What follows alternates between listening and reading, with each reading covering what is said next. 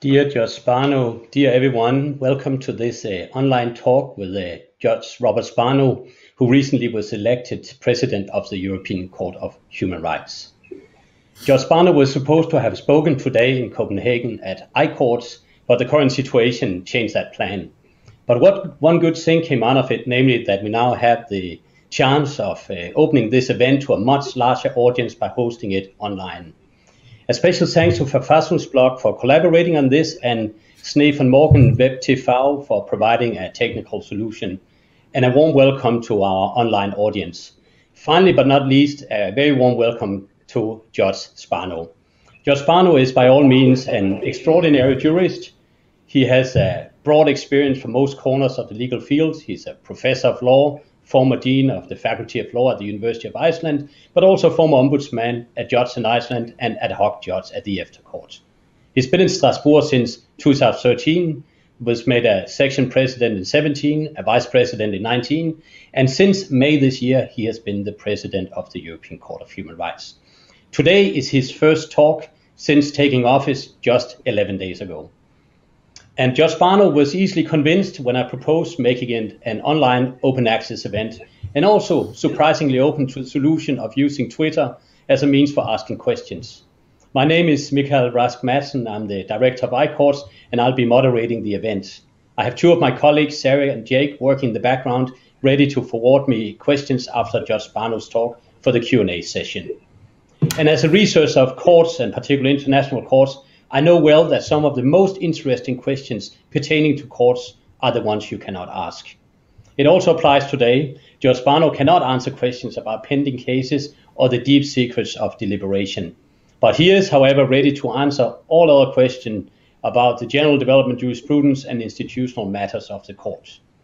Judge Spano will speak for about 30 minutes on one of the most pressing issues of today's Europe the principle of judicial independence, and the democratic virtues of human rights law.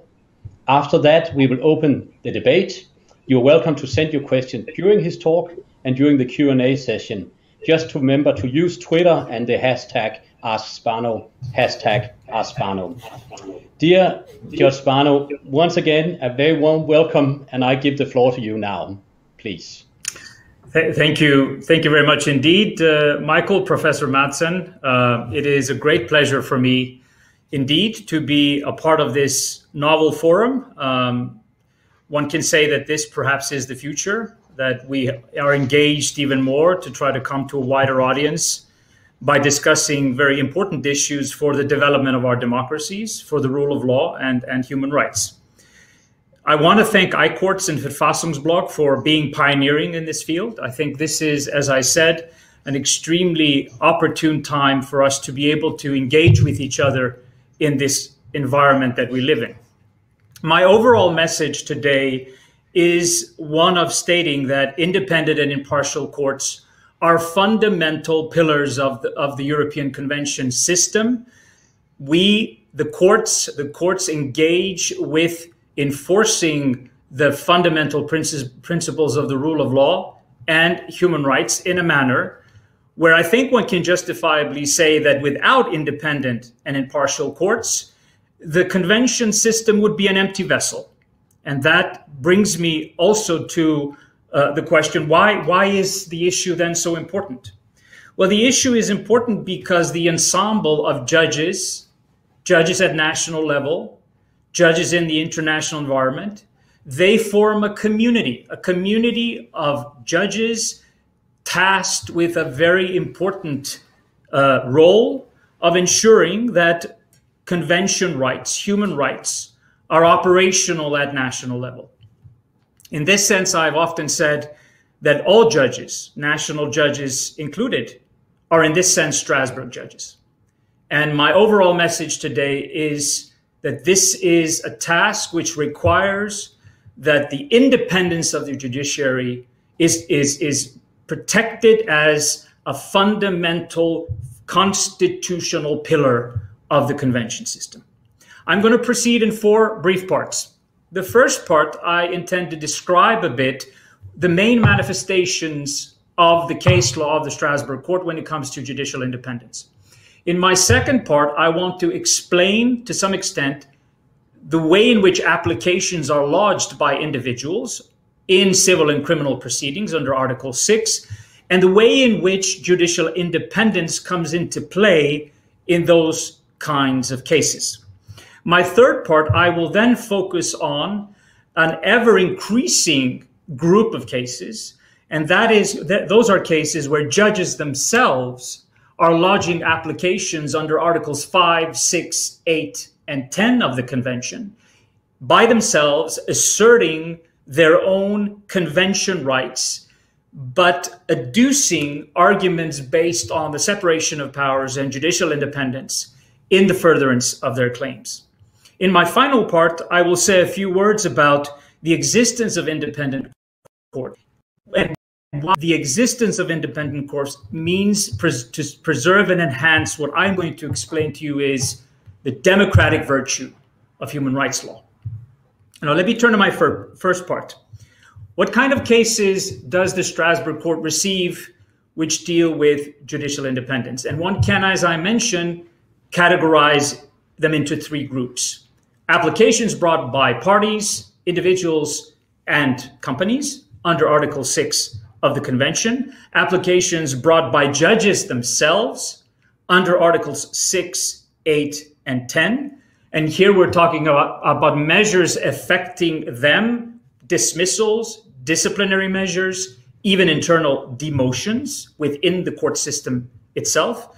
And finally, uh, a substantial rise of, of cases have come to the court where judges have claimed as being detained of their freedom, detained uh, domestically, uh, asserted a violation of Article 5 of the convention. These are mainly cases that have arisen after the post coup d'etat, attempted coup d'etat in Turkey.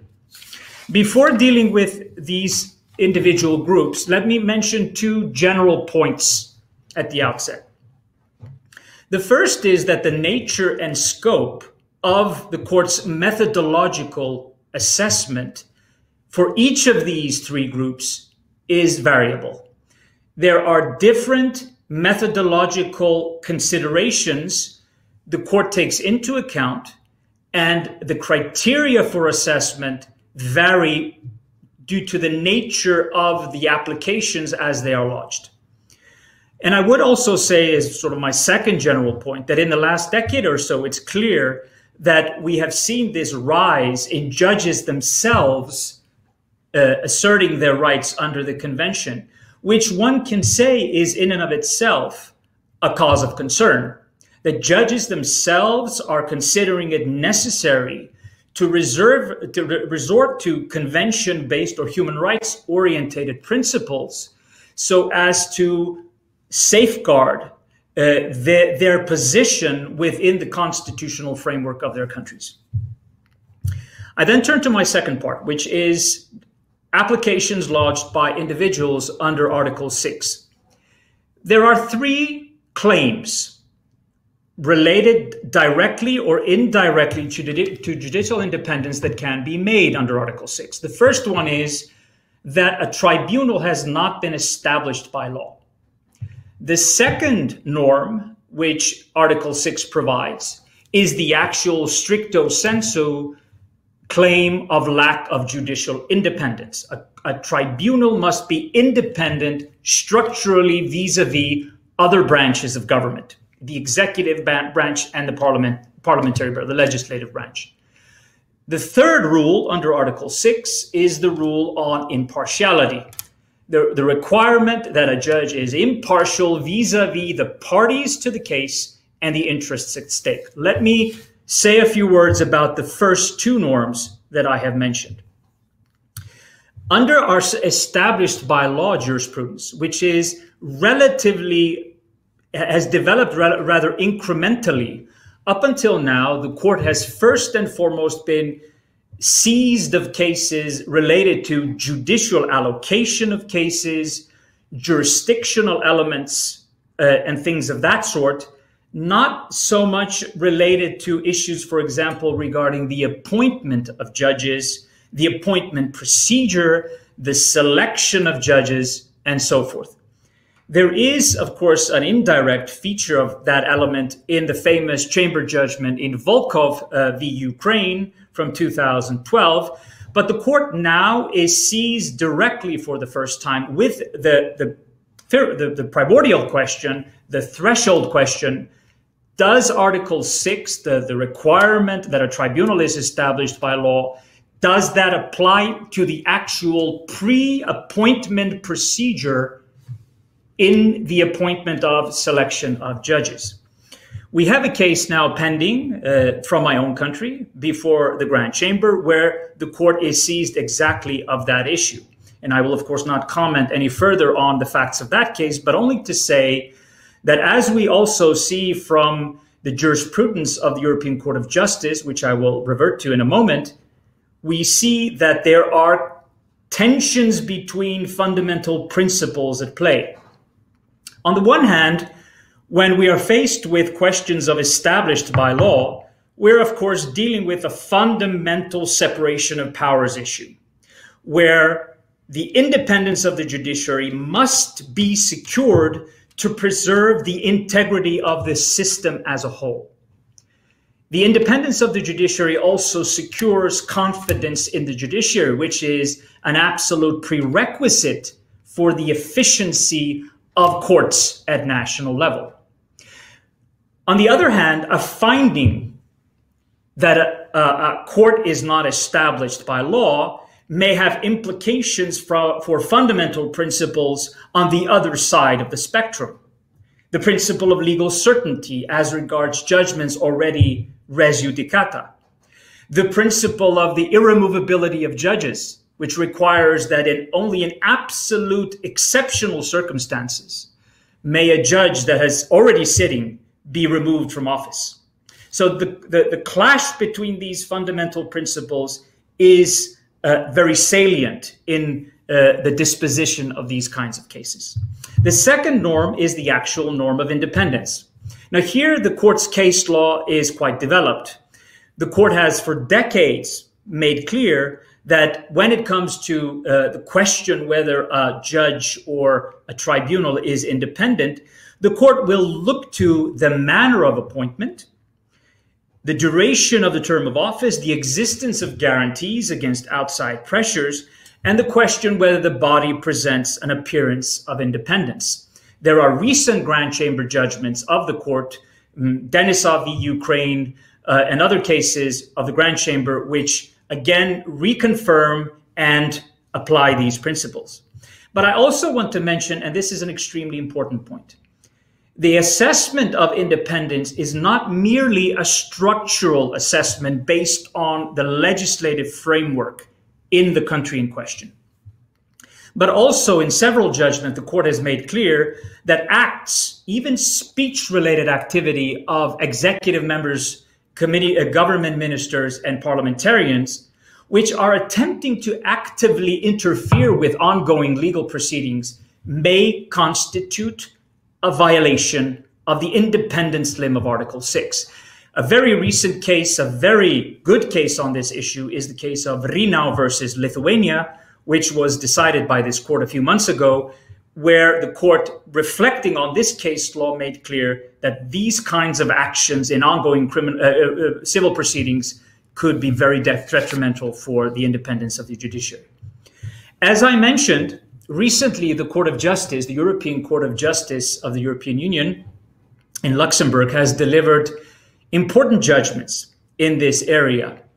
Uh, it is, of course, not for me to comment in depth on the scope and content of these judgments.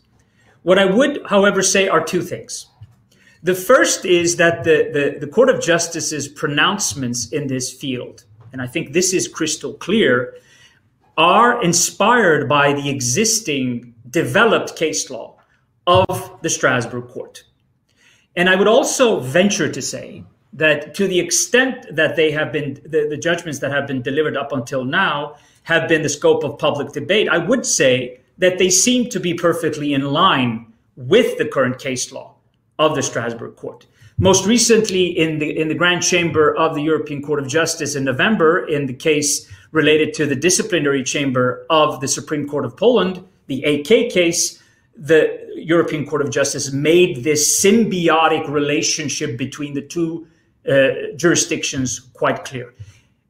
I would then say, and this is my second point, if one looks at the core provisions of the Treaty on the European Union referred to and the Charter referred to by the European Court of Justice, on the one hand, Article 19 of the TEU on judicial effectiveness, and secondly, Article 47 of the Charter, also mirroring within that the framework of values provision under Article 2 of the TEU, one might ask is the European Court of Justice in some ways uh, dealing with this issue on the basis of a paradigm of values which is different from the ones uh, uh, which are underlying the convention system?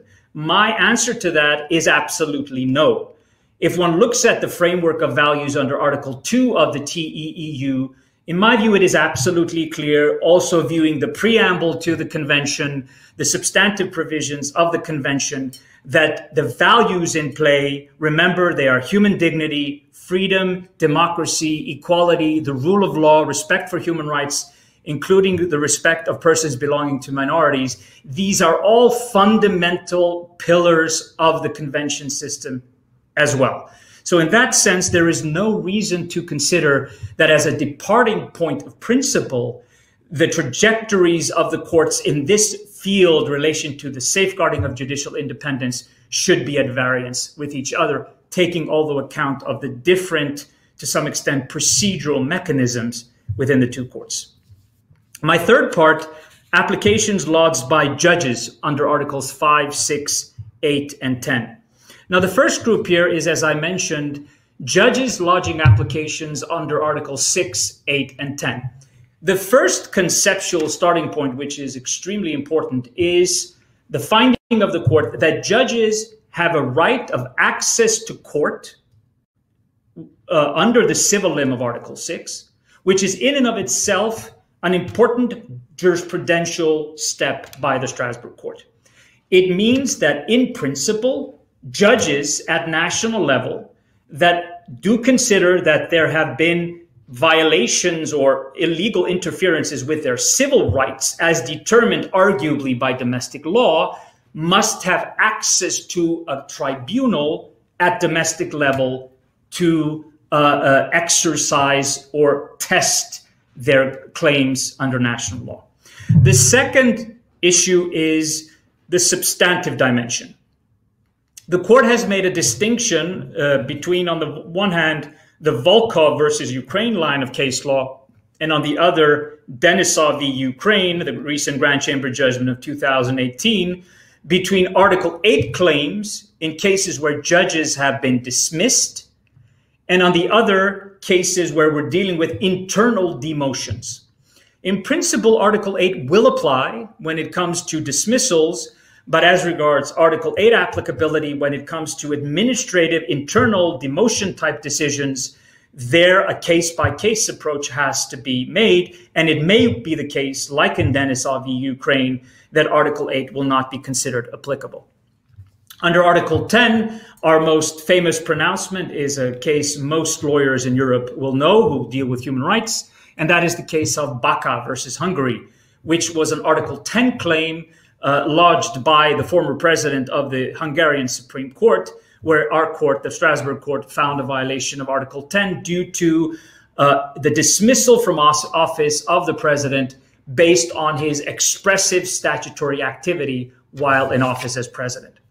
The second group of cases that I would mention are detention cases under Article 5. And as I mentioned, at the outset, these are cases which have mainly arisen because of uh, the attempted coup d'etat in Turkey in July 2016. In total, the court received 5,252 post coup d'etat related detention of judges and prosecutors cases. 1,279, to be clear, were detentions of judges and prosecutors. 3,973 were based on civil servant dismissals. Now, the strategy of the court here has been to immediately communicate, because of the mass bulk of these cases, to communicate leading or test cases. On the issue of detention of judges, we have recently the first judgment in May 2019 in the case of Alparslan Altan, which was a, an application by a former constitutional justice of the, the, the Constitutional Court of Turkey, in which the court found a violation of Article 5.1 due to the illegality of his detention.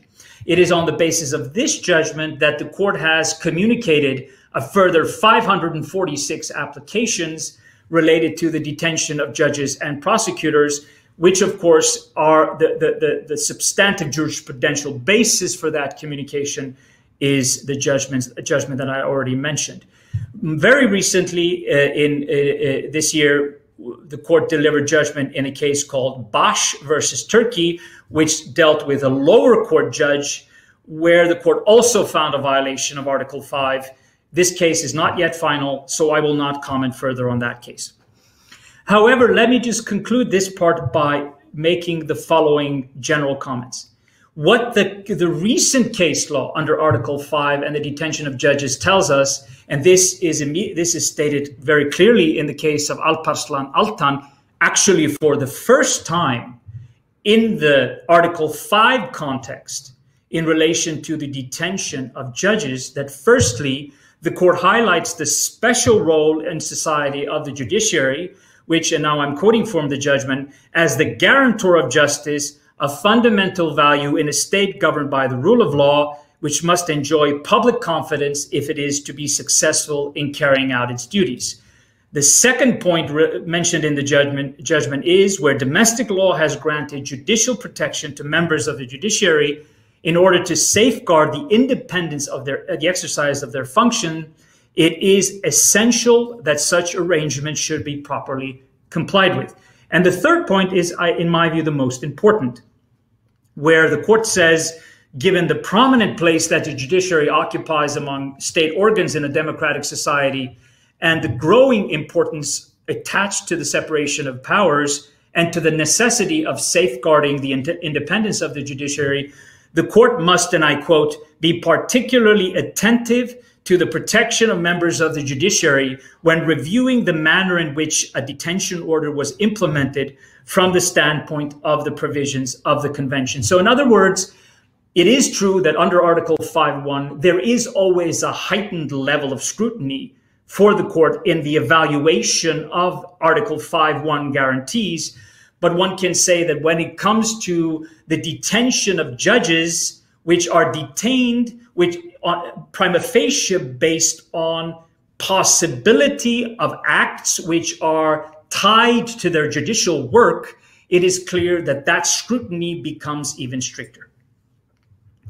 Let me then finally, uh, my fourth part, uh, be a bit more general and discuss uh, uh to what extent the, the, the jurisprudence on the independence of the judiciary it has become ever more salient in the work of the court, as we have seen also in the work of uh, the European Court of Justice, and is an issue uh, which needs to be taken extremely seriously. There is a growing debate and a growing tendency in the debate, and we should be frank about this, of claims being made that judicial authority constitutes a threat to politics that judicial authority constitutes uh, an encroachment on democratic political decision making. In particular, in human rights cases, when judges enforce human rights provisions, either constitutionally or those provisions at national level, which are meant to incorporate the convention. I have always said that one has to be very cautious in such a debate. And I, in particular, uh, direct my message to legal practitioners, domestic lawyers who are engaged in this kind of debate. This debate cannot be a black and white debate. The issue is simply too complex to allow for very generalized and abstract statements about judges encroaching on the separation of powers or political decision making. Human rights laws, in my view, legitimize, and this I think is a crucial point, human rights laws legitimize political outcomes. I said in a recent lecture, and now I'm going to allow myself to, to have a prepared text here, which I want to use so as to be as clear as possible. In a recent lectures, lecture, I said, courts importantly promote the determination and upholding of rights in ways consistent with the constitutional ideal of legal and political equality. Therefore, legal adjudication and political debate are not mutually exclusive. And I think this is a core issue to bear in mind in the ongoing debate about the, the role of the courts and the importance of judicial independence. These are complementary parts. The, the political branch and the judicial branch are complementary parts of an inclusive democratic structure designed to ensure that all individuals are treated with equal concern and respect. One of the most eloquent expositions of this idea was made by former UK Supreme Court President Lady Hale in a judgment of 2004 in a case called Ghaidan in the, U- in the House of Lords, where she stated, and I quote, democracy values equally. De- sorry, democracy values everyone equally, even if the majority does not. That for me is a fundamental starting point for understanding the inclusive democratic character of the convention system. And this also resonates in the jurisprudence of the European Court of Human Rights.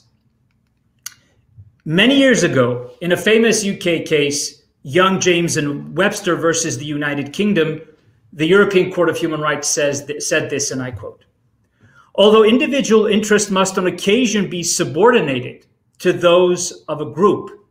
Democracy does not simply mean that the views of a majority must always prevail.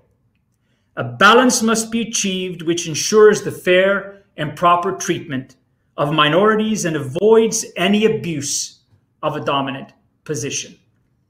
Now, for me, this follows that although a compromise is often necessary for furtherance of peace in a democratic society, it goes without saying uh, the democratic process is a process of compromise where conflicting views receive an outlet which allows for uh, peaceful decision making. Political action is meant to find common solutions. But political action, which excludes the meaningful participation of marginalized groups and minorities, is anathema to a true democracy. Unchecked majority rule unchecked majority rule that takes no account of the interests of the minority risks descending into authoritarianism. This is the core of the democratic virtue of human rights laws. And here, independent courts, truly independent and impartial courts within the convention system, have an important role in ensuring that democratic action retains its democratic character and is and in a sense of being truly inclusive and respectful of individual rights. In short, it is clear, and this is my final word on this without independent courts, the convention system will simply not function. Thank you very much indeed. Thank you very much, Spano, and thank you very much for this extraordinary presentation. We will now turn to the Q&A session, and I have already a very long list of questions in front of me, but uh, please keep sending questions via hashtag uh, AskSpano. Spano, let's start with some questions related to the general institutional evolution and challenges uh, of the court. With the Interlaken reform process now concluded, to what extent can it be regarded as fully successfully successful and will challenges still remaining for the court? What factors will be vital for its success over the next, say, 10 years and even beyond? This is an extremely this is an extremely important question. I, I think I would answer with uh, three points. The first is the Interlaken process has been, to the extent that it has allowed the court the ability to institute reforms for the filtering and prompt disposition of unmeritorious or uh, uh, cases which do not fulfill admissibility requirements as has I think been a success. It of course being able to dismiss cases promptly for a human rights court is not necessarily an element of success that we want to highlight.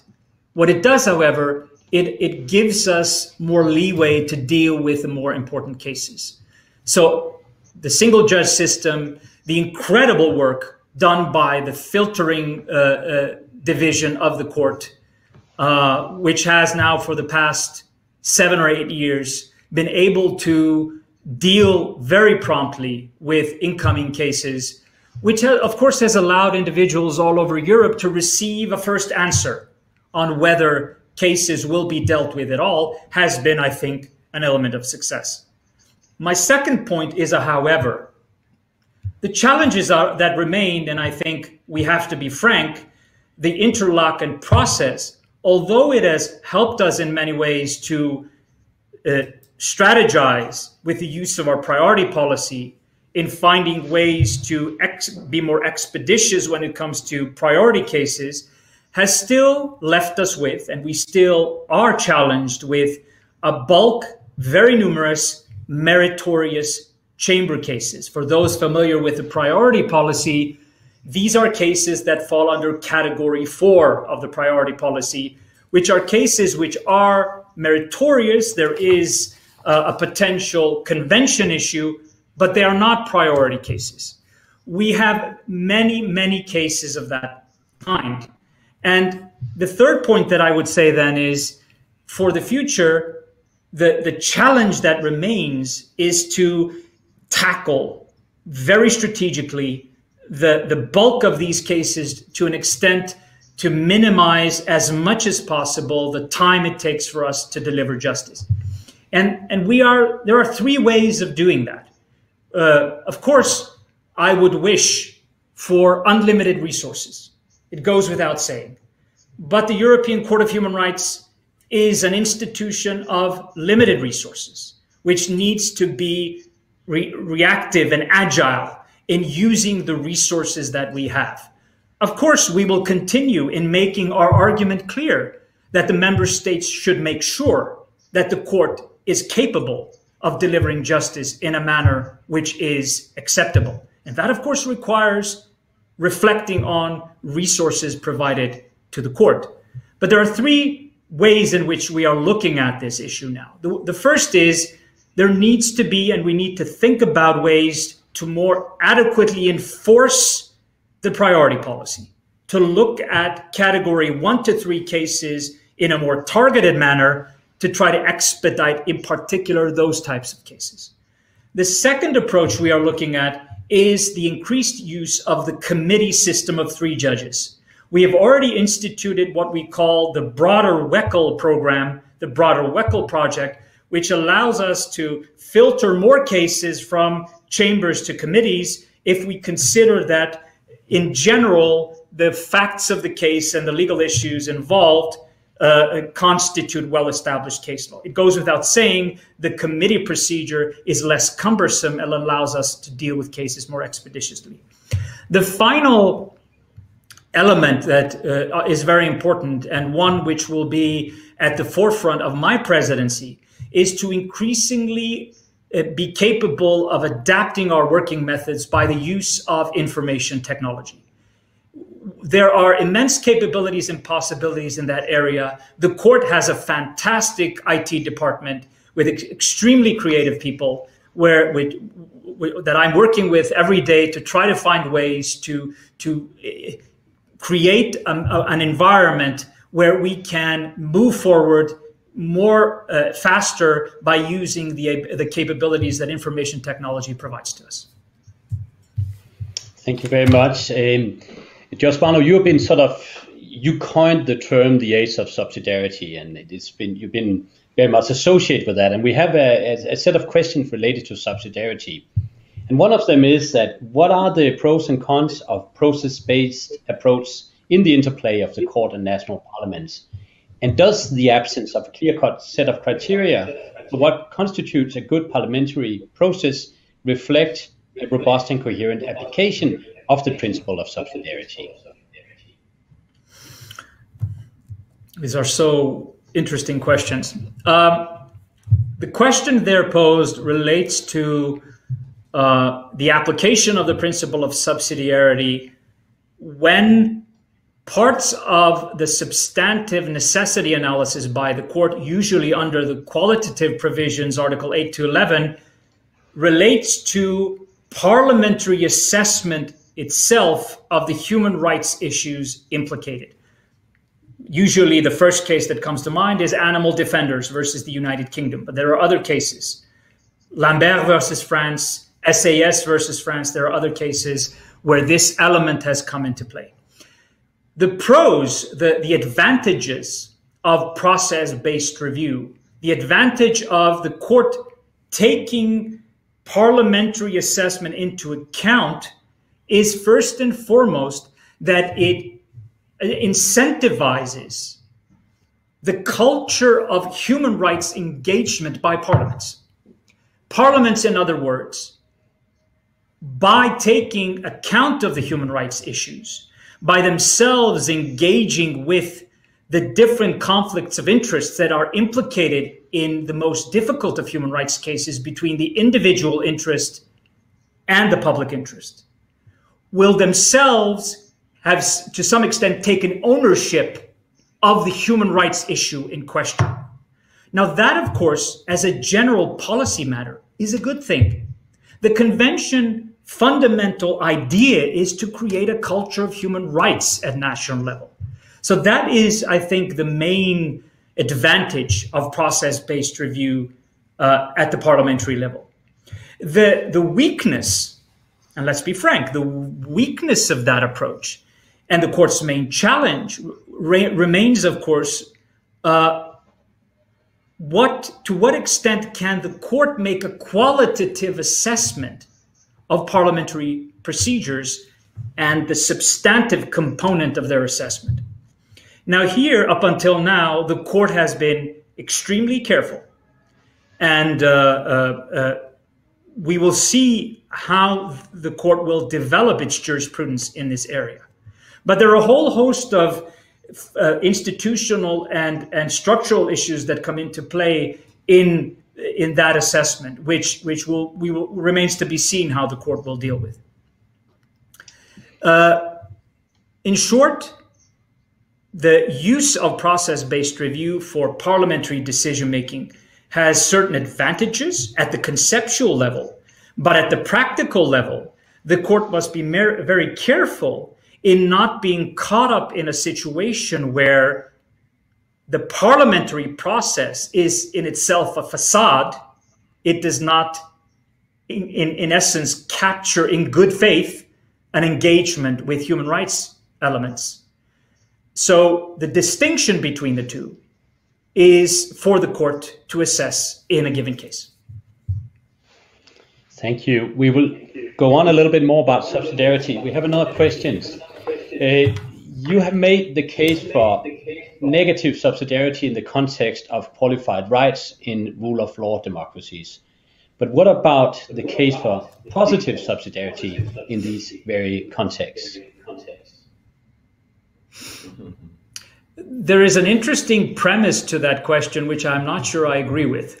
Uh, let me first say the, cons- the, the, the dichotomy of subsidiarity uh, as being, on the one hand, negative and on the other hand, positive, does not have any resonance in the case law. The court has never made that distinction in the case law, has never qualified the principle of subsidiarity in its negative orientation on the one hand or in its positive orientation on the other. But this has been uh, the way in which some academics and commentators have tried to theorize about the principle of subsidiarity. I remember uh, an extremely interesting article by Professor Eva Brems of Ghent University uh, in the Netherlands Quarterly of Human Rights, published in 2019, where the argument for positive subsidiarity is made.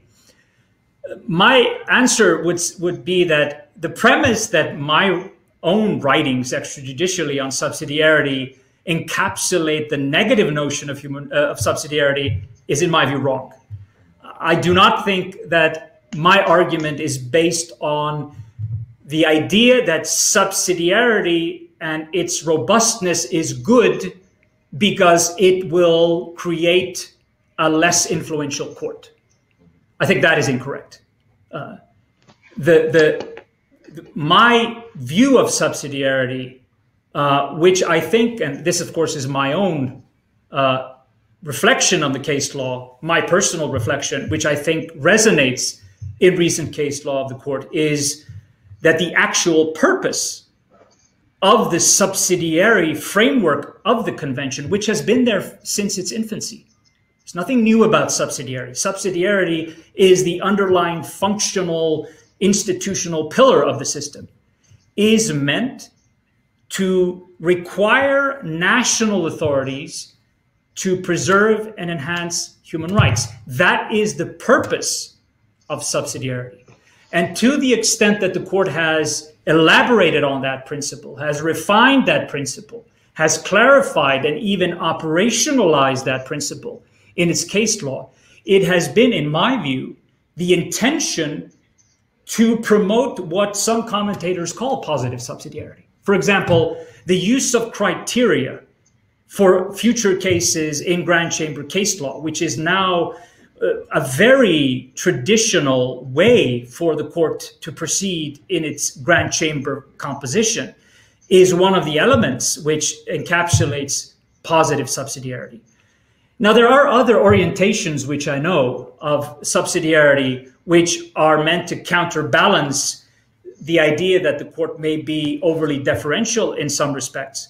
Uh, but I would say the notion that there is a dichotomy from negative and, and positive subsidiarity, where the court has been more prone to, to apply an orientation which is in its negative component, I would respectfully disagree with that. Thank you. Moving from the perhaps more academic debate here to politics and the public, we have a question that starts out that in some countries the European Court has become quite controversial. And do you believe that an increased emphasis on procedural subsidiarity may help the court get a broader public acceptance? Or are people at the end of the day mainly interested in the substantial outcomes of the cases and not how they were treated in procedural terms?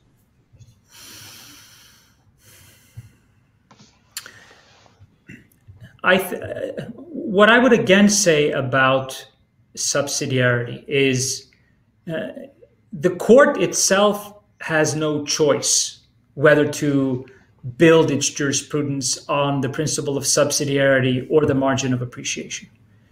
These are institutional components which are embedded in the convention system itself. What I would say, I do believe, and I've made this argument in, in the articles ref- referenced, I made the argument that the sustained development of a true human rights orientated framework in Europe must be based on public acceptance. Human rights norms cannot be a pure top down imposed system of values it needs to be and flourish at the grassroots level, within the hearts and minds of peoples. And it is the job of us, all of us, in the human rights field, whatever our roles, to try to incentivize that process. What subsidiarity does, it tells the national authorities if you do your job and you do it in good faith, that may have consequences, which are that the court will look to the way in which you have examined the issue in a more favorable light. Will that enhance the legitimacy of the court overall? That is an that I cannot answer that question.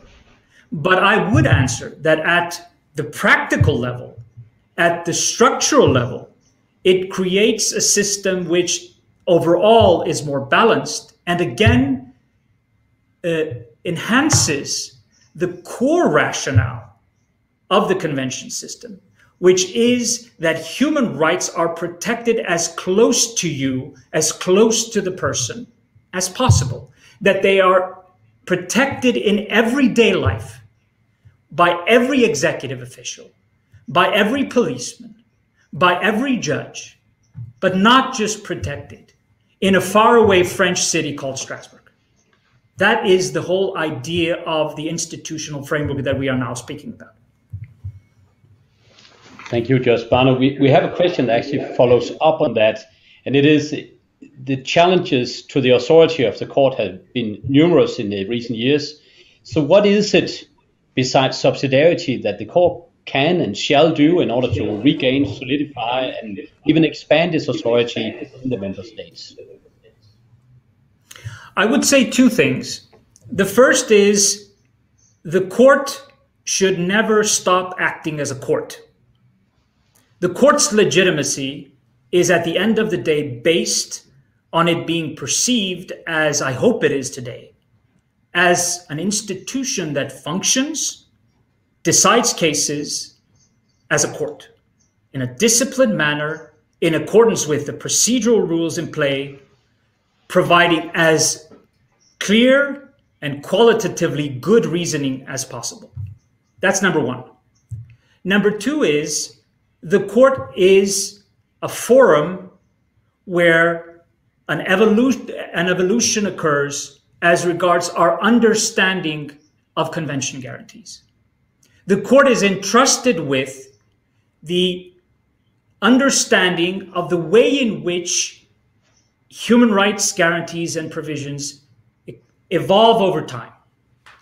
This is the living instrument doctrine. But the living instrument doctrine is not an insulated doctrine. It is a doctrine that takes account of the way in which our understanding of convention guarantees is practiced all over the member states.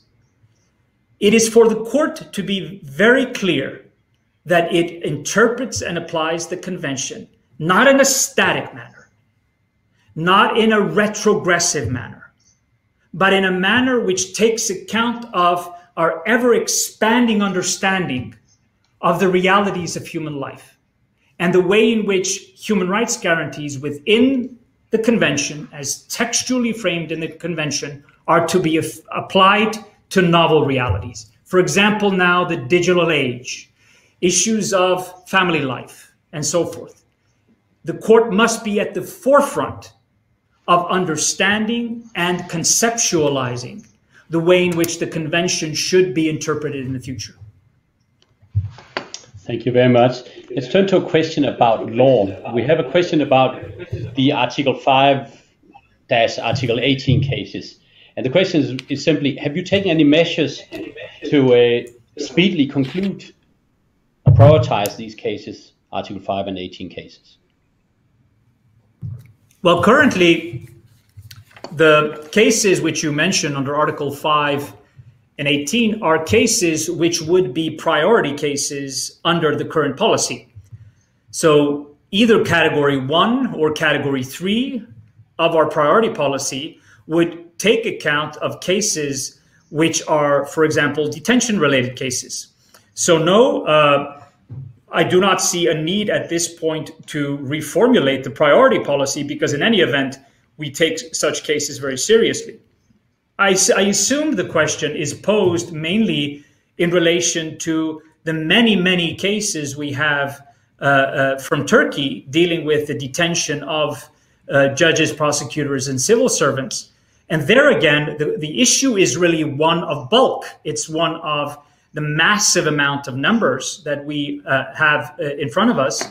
And that's why we have attempted to deal with the max mass influx of cases by identifying leading test cases which can encompass as many cases as possible when an outcome is is found and a decision uh, published by the court. Thank you.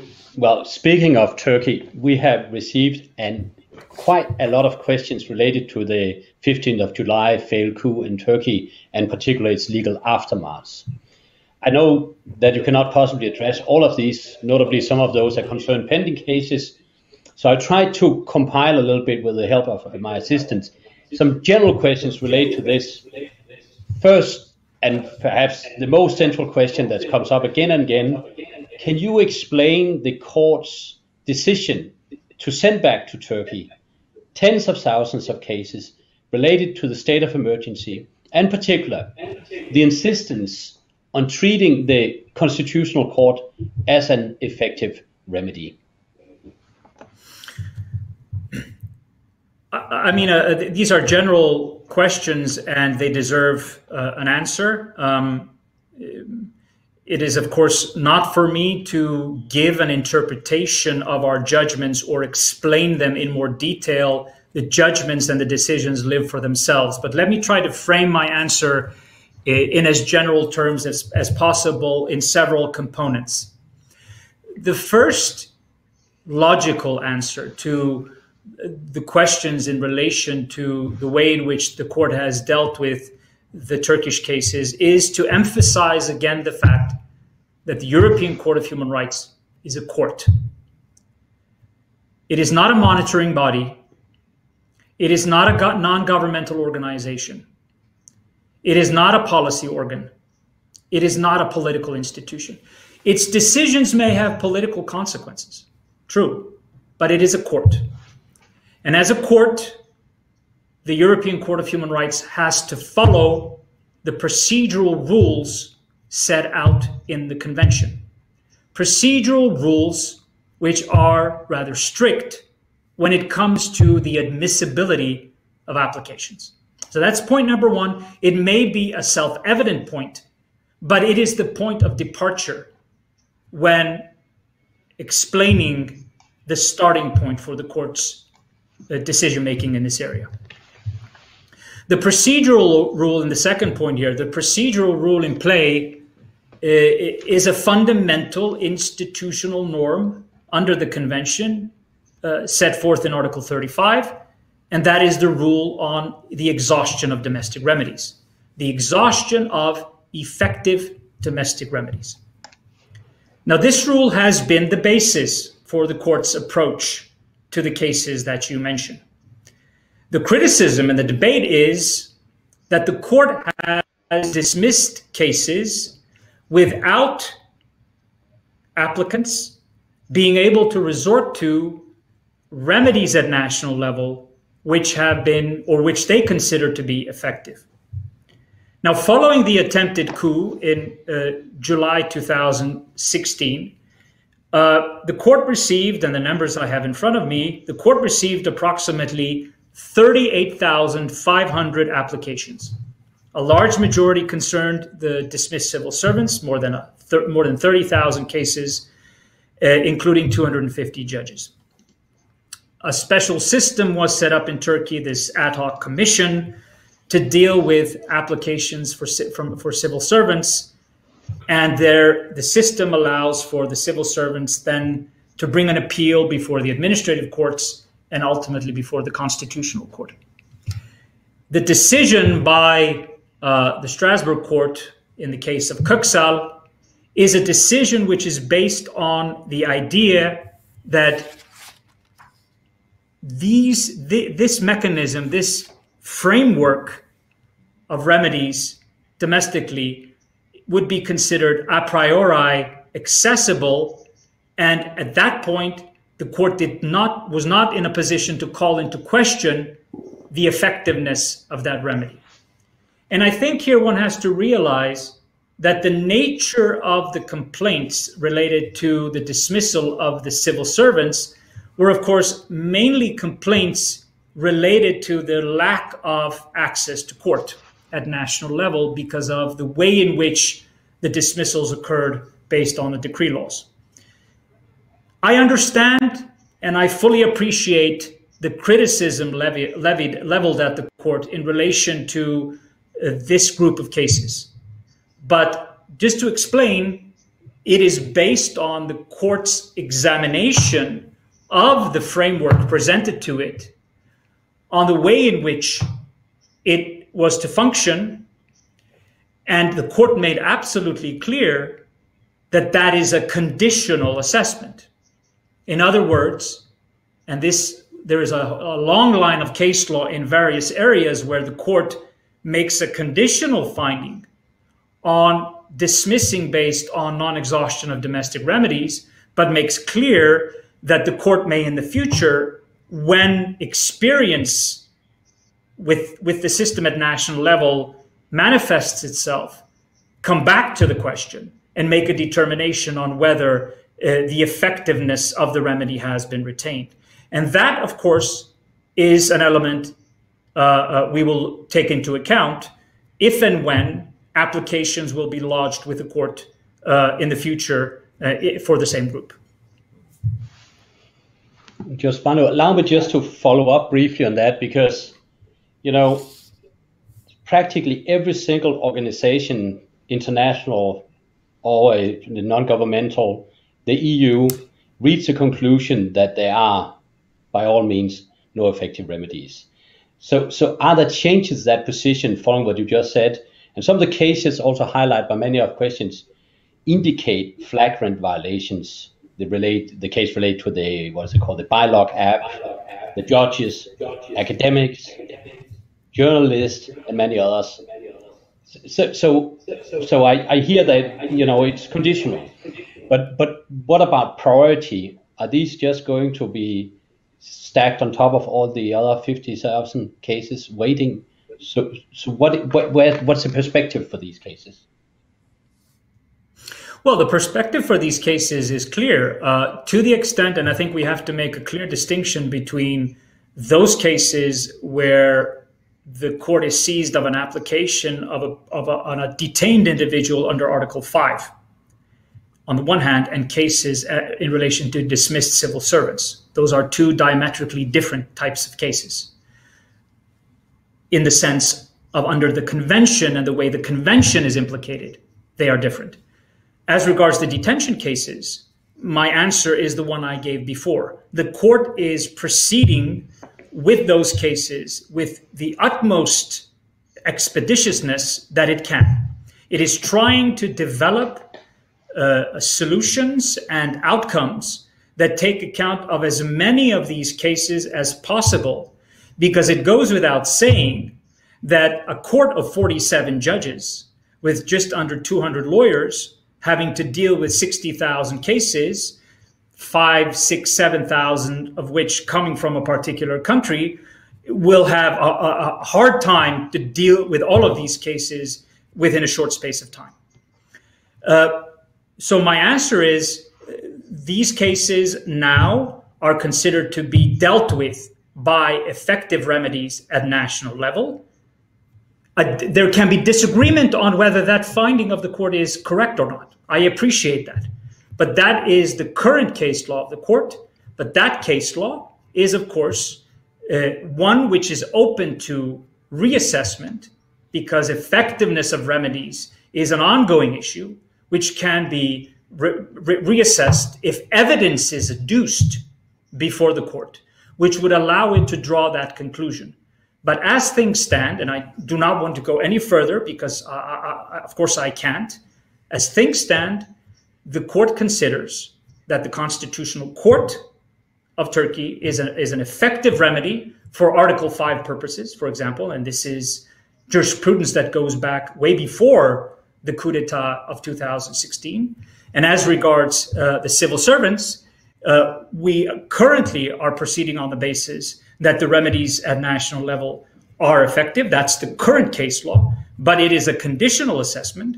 And when we are seized of applications which call that into question as of today or in the next few months, the court will, if it considers appropriate, reassess that issue. But those those are the lines and strands of case law that now are uh, in force within the court.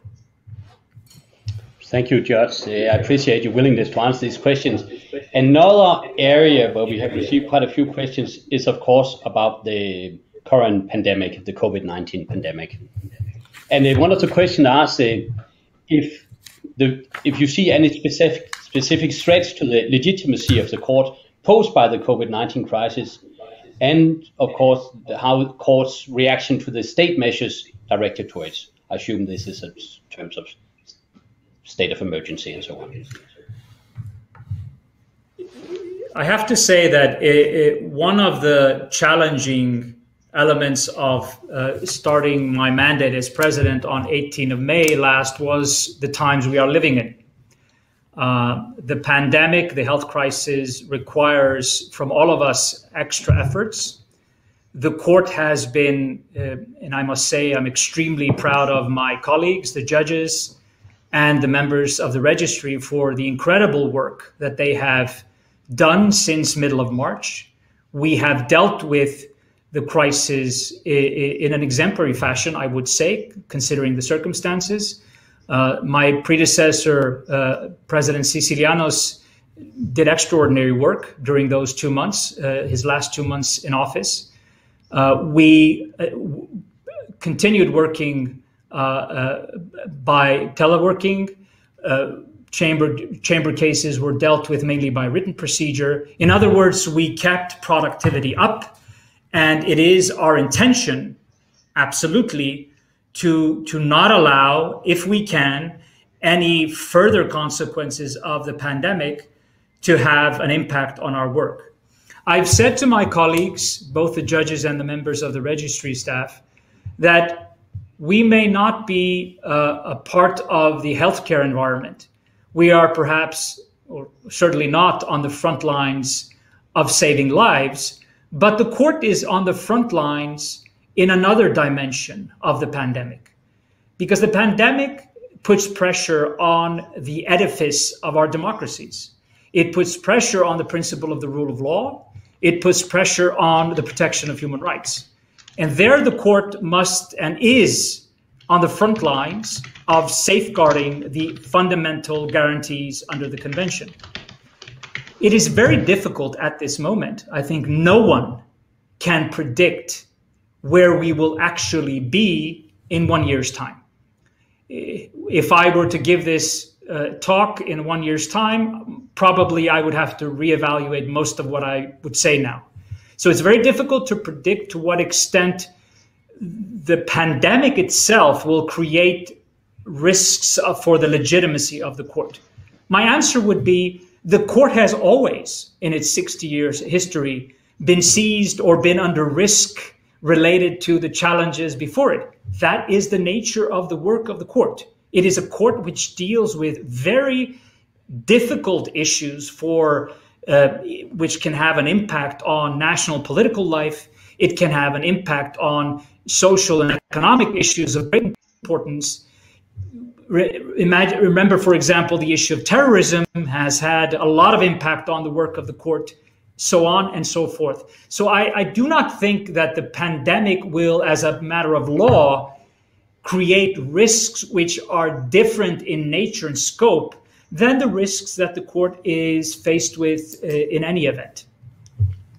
Uh, the last point that I would mention here is uh, when it comes to the current situation, one of the elements that I think we all need to look at is the way in which the pandemic, and now I'm speaking as as from the perspective of the convention system, the way in which or predict the way in which applications can arise in the court that have pandemic related origins. And I think one can identify clearly at least several. One are applications related to the right to life. Uh, that can possibly be uh, a challenge put before the court. Uh, applications under Article 8, the right to private, private life and home, uh, surveillance measures, and, and, things of that sort.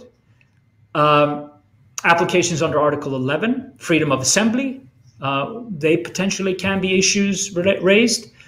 Uh, applications under Article 2 of Protocol 4 related to the liberty, freedom of movement.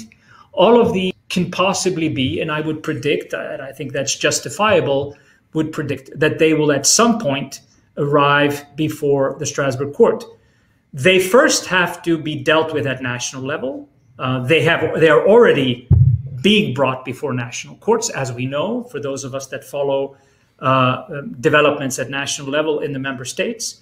It is for the national judge to deal with convention related challenges to pandemic measures by governments in a manner which conforms to convention principles as uh, derived from the case law of the court.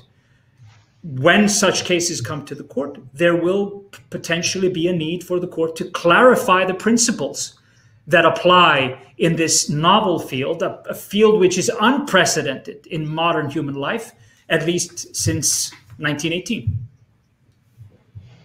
Thank you. Because some of the questions we have received in this regard actually concern related but yet different pandemic related rights issues. One of them is, of course, inmates.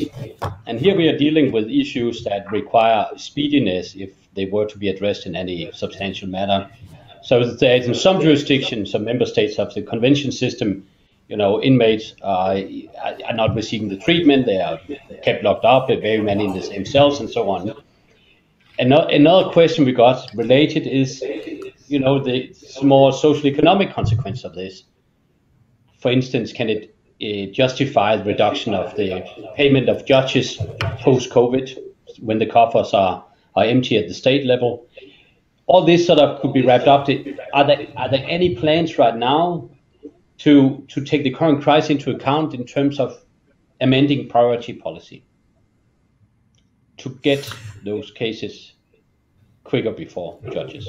I, I, think you. I think it is important to realize that the convention system and the, the, the jurisdiction of the Strasbourg court always has a certain time lag. When a convention issue is generated at national level, it has to percolate and permeate at the national level before it eventually comes to the Strasbourg court that often can take a considerable amount of time.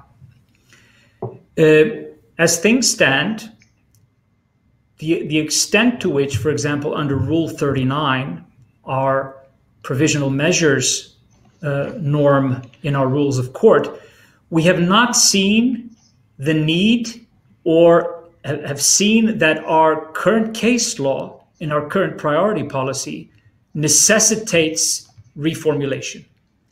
But again, let me be clear. We are in the, the pandemic is in this sense in its infancy. We may well have to look into those issues in the months to come. I do not exclude that. But to answer your question, at this point, we have not seen directly the need or to change our modus operandi because of pan- pandemic related applications which have been lodged within the context of Rule 39. But I say this with some caution and some reservation because that is something we have to look at, of course, very clearly.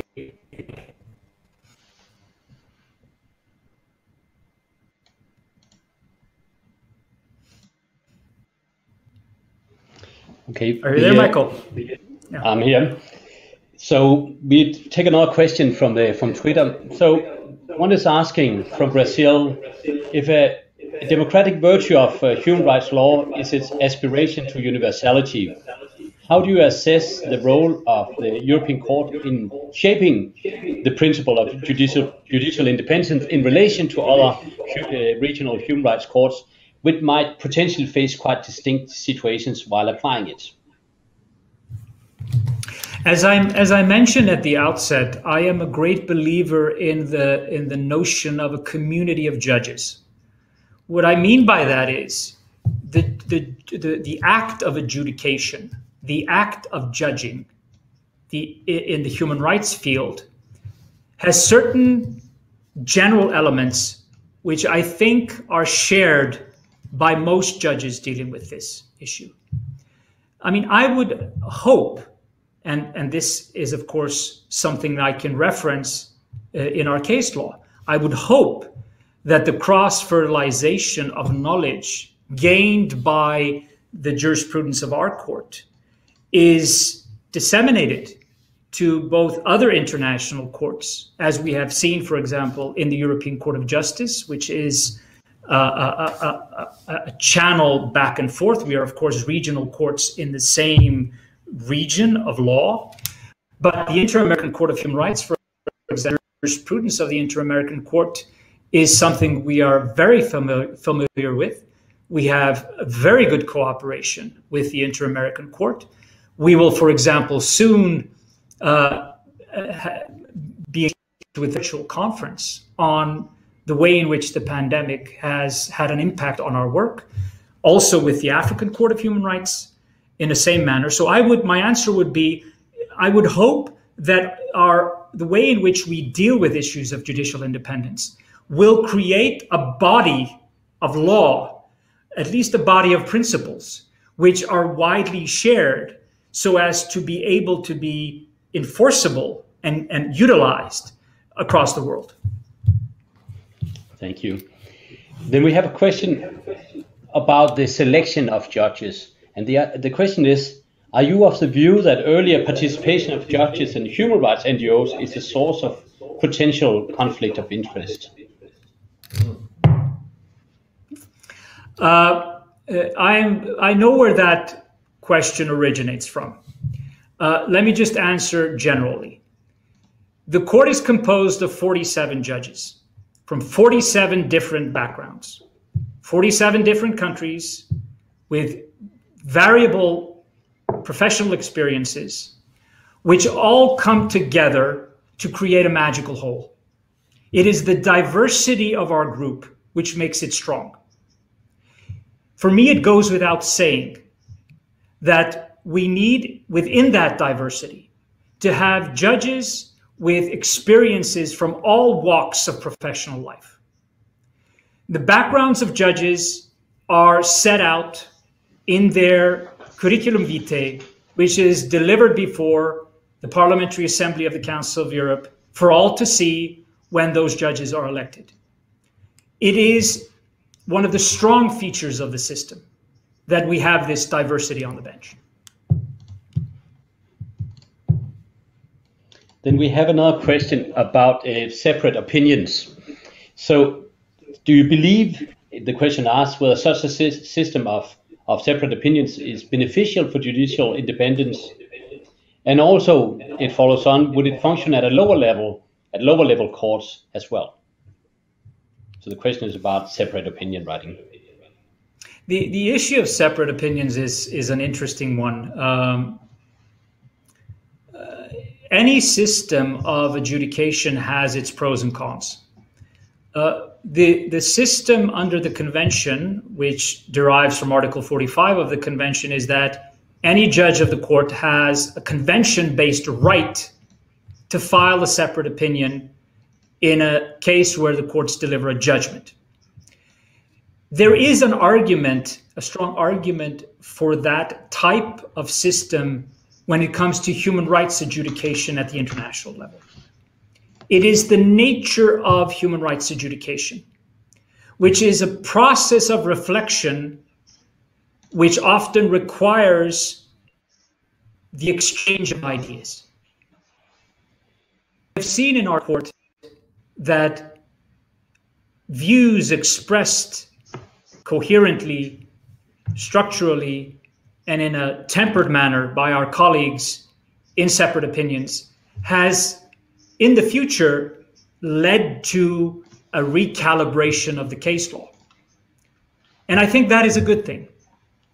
My second point is it allows the judges also within deliberations to not necessarily always come to a conclusion which is uh, purely based on the lowest common denominator because it needs to attract as many votes as possible.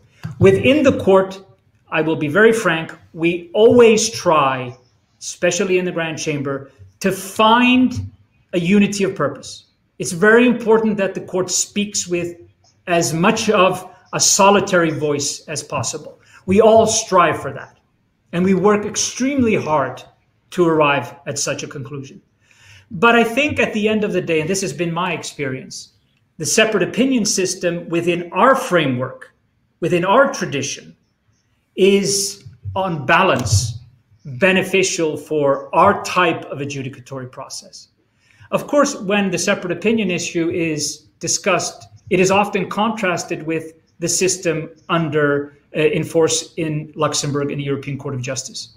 And I think there that system for them works, potentially because it is to, to some extent not a classic human rights adjudicatory system. It has a much broader purpose, often de- with uh, dealing with extremely technical issues of the interpretation of secondary legislation and EU law and so forth, where separate opinion making may, may, may perhaps more detract than enhance the quality of the product.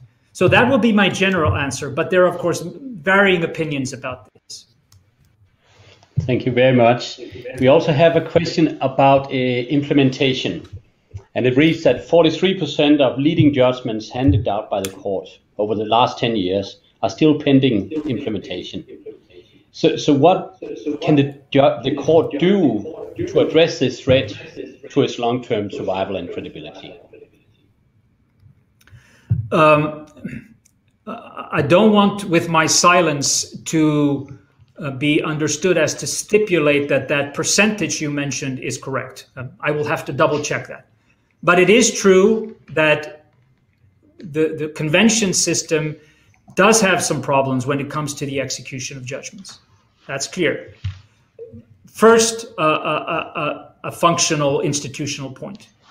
The European Court of Human Rights is not an is not an executive organ. We do not execute our own judgments, for example, like the inter-American system.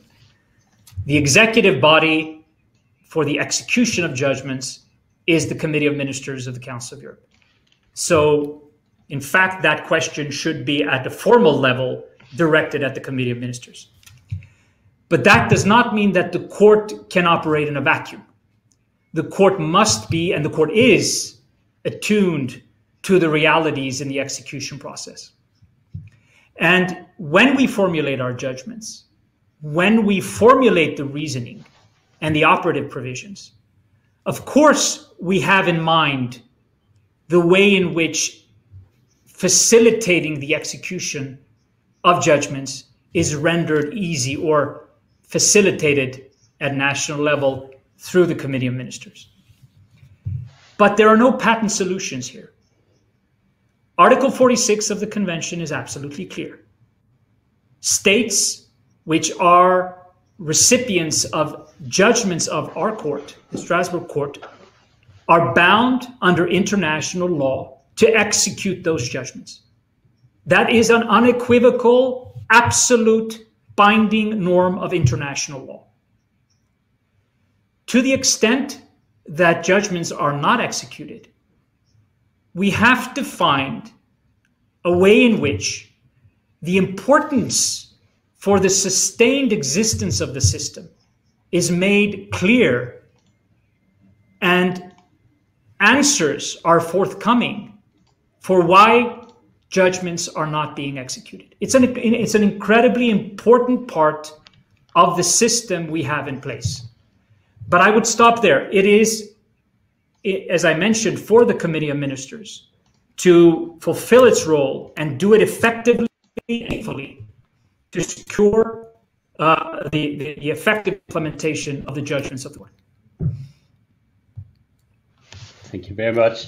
We also have a question about the, the debate about judicial activism in relation to the court's dynamic interpretation of some articles in the convention and perhaps particularly regarding Article 6 and environmental cases, the, the, the question reads. So, so, so this notion of a judicial activism or alleged judicial activism, could you say a few words about that? The, the notions of judicial activism and what is usually used at the other end of the spectrum, judicial restraint, are interesting concepts, especially for academic purposes, for purposes of commentary. But they are too binary, they are too black and white concepts if one wants to meaningfully use them to analyze the body of work of a court like the European Court of Human Rights. The judicial activism is usually used uh, within, within sort of negative or as a negative connotation of the work of courts. Judicial restraint is usually used by those that want courts to be more deferential as being a positive thing. In that sense, for me, both concepts have always begged the question. Activist in relation to what? One argument that has been made is that the court has been very activist when it comes to Article 8. Now, that of course means that, or the allegation is made that the court has expanded Article 8, its scope of remit, its application, uh, far too wide. I can understand that argument. There are, there are strong counter arguments to that claim. But when we classify judicial pronouncements as activist or it all depends on what your policy view is of the substantive outcome. For some, a judgment of the court may be considered active, while others consider uh, uh, that, that, that it isn't. When it comes to the judges, there is also another problem with this binary connotation, and that is uh, whether a judge is conservative or not, liberal or not, which are other labels often used, is is is too simplistic because in my experience working with the colleagues in my court judges often are potentially conservative in the sense that it will take quite a lot for them to find a violation but that would apply in a certain field of convention jurisprudence. While in other fields uh, they consider the convention provision and the underlying value within that convention provision to require more robust application by the court. So you even have within the spectrum of what is labeled judicial activism or restraint, you find variations, which again uh, doesn't doesn't allow the use of these words, in my view, in an overly simplistic sense. Thank you, Barno. That's very helpful, and I think very helpful also for young academics to get that clear. So, going back to the compliance question you got earlier on, um, as part of the Interlaken process and uh, and uh, the whole question about the the docket crisis that you saw around 2011, you know, a lot has been done. You know, the the registrar said, but a lot has been done by picking low hanging fruit. So so what is the strategy with regard to the court for dealing with the influx and possibly quite significant influx of cases in the near future?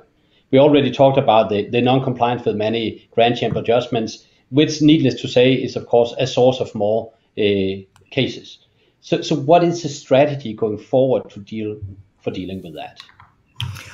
I, I revert back to the answer I gave uh, a moment ago. Um, three things. The first is any strategy on the part of the court is a strategy which is limited by its resources. Uh, there is just so much that a group of judges and registry staff can deal with at any moment. That isn't an infinite amount. My second point is, however, there is a lot we can do. And there is uh, an internal reform process where we are looking at our productivity, we're looking at ways in which, and I mentioned that before, uh, applying the priority policy in a more strategic manner to deliver judgments within a particular field of categories one to three more expeditiously. And secondly, using the committee process of three judges in a more comprehensive manner to try to deliver m- more judgments uh, uh, in, a, in, in, in, an expedite, expedited fashion within a committee of three. And thirdly, as I mentioned, I do believe that information technology can assist quite immensely, at least with the identification, stock taking, and filtering of cases. The simple fact of being able to take a bulk of applications coming in rapidly at any given moment and immediately have a laser eye view on how those cases should be dealt with, in what group they fall, so decisions can be taken as soon as possible in dealing with them. But at the end of the day, let me be very frank. If in the space of two, three months, the court is flooded with 100,000 cases, no system of court management can adequately deal with that. It simply goes without saying. So, therefore, the emphasis must be on attempting to invigorate, incentivize, and have the member states being aware of their obligations to effectively deal with and protect and preserve convention rights at national level. That is where convention rights are best placed to have the best and most immediate effect on people's lives and well being. Thank you. We're coming towards the end here. I have those three more questions for you. Two of them I'm sure you can answer quite easily, but we'll start with the one that's a little bit harder and end on the easiest one. The, the question goes What should the court do about bad faith criticism of and legitimate challenges, among others from executive branch, uh, branches of the state? As an example, the question goes Theresa May's claim that Article 8 prevented expulsion cases because an applicant had a cat, and, and so on. We have all heard these cases. So, what is the role of the court in what you know by most means is a political game? The, of, of course, the role of the court cannot be one of day to day engagement with actors at national level that are criticizing the court's work. Uh, judges cannot be uh, part of heated domestic political debates about its work, its its role, and so forth. Having said that, the, the role of a court in the 21st century is different than the role of courts and the duties of courts vis-a-vis their societies in the 20th century.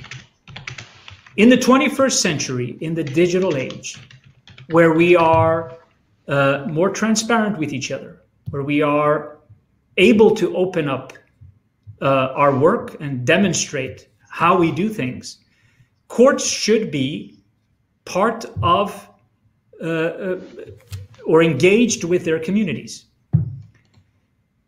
For example, that is what I'm doing today.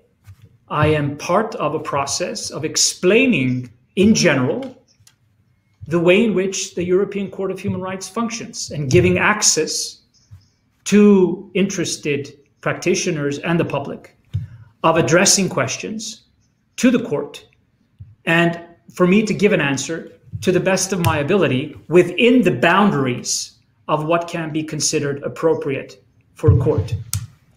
But a part of that is the need for courts, again, using information technology, to be visible. To be visible in the sense of not being mystifying entities. We are here to serve the people.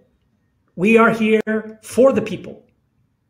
There is no independent existence for courts, which are beings and in and of themselves divorced from the communal life. So, therefore, courts need to develop public relation strategies.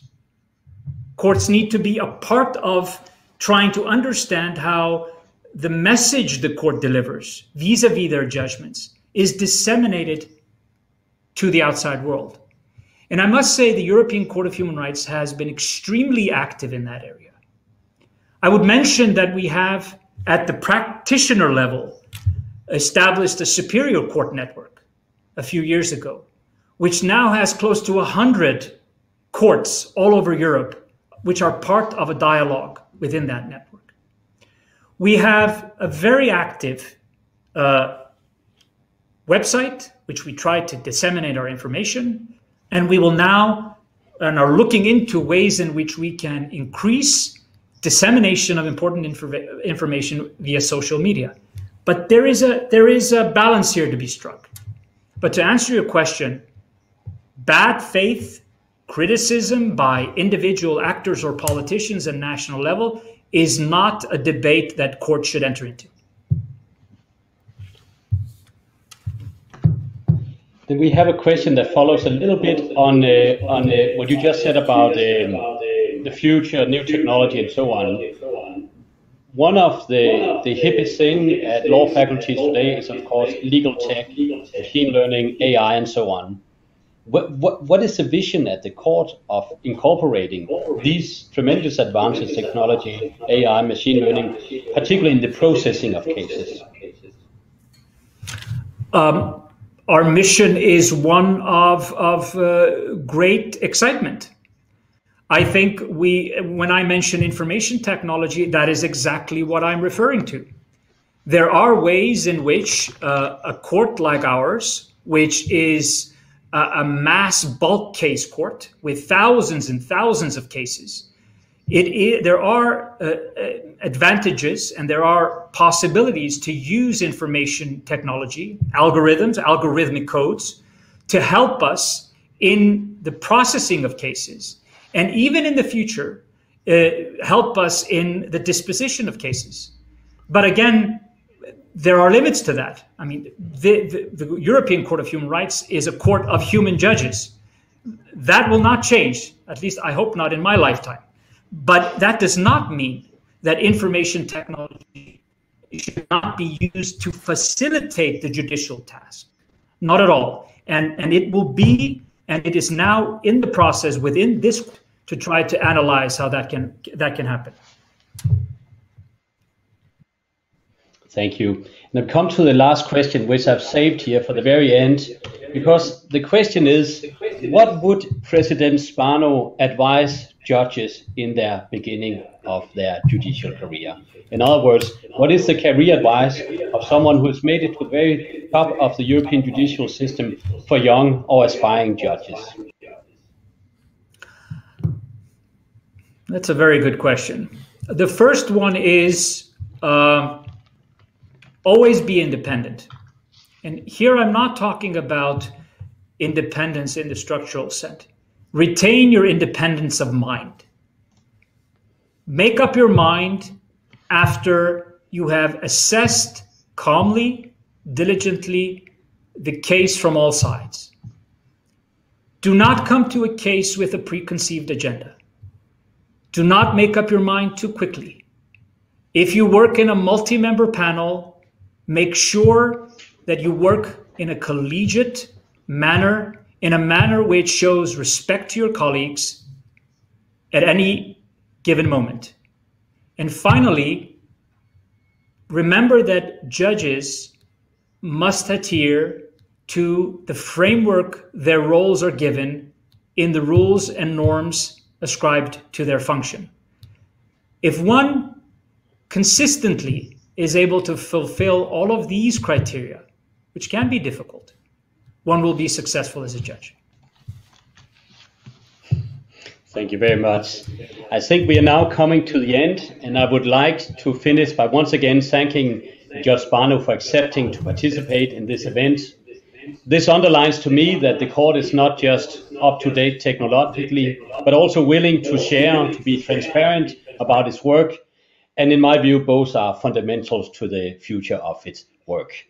So thank you again, Judge Spano, and thanks thank to all much. of you for listening. And thanks all for listening in and writing in questions. I know I couldn't raise all the questions, but I hope most of you got an answer. So with these words, I wish you all a nice weekend and good luck to all of you in these times. Thank you.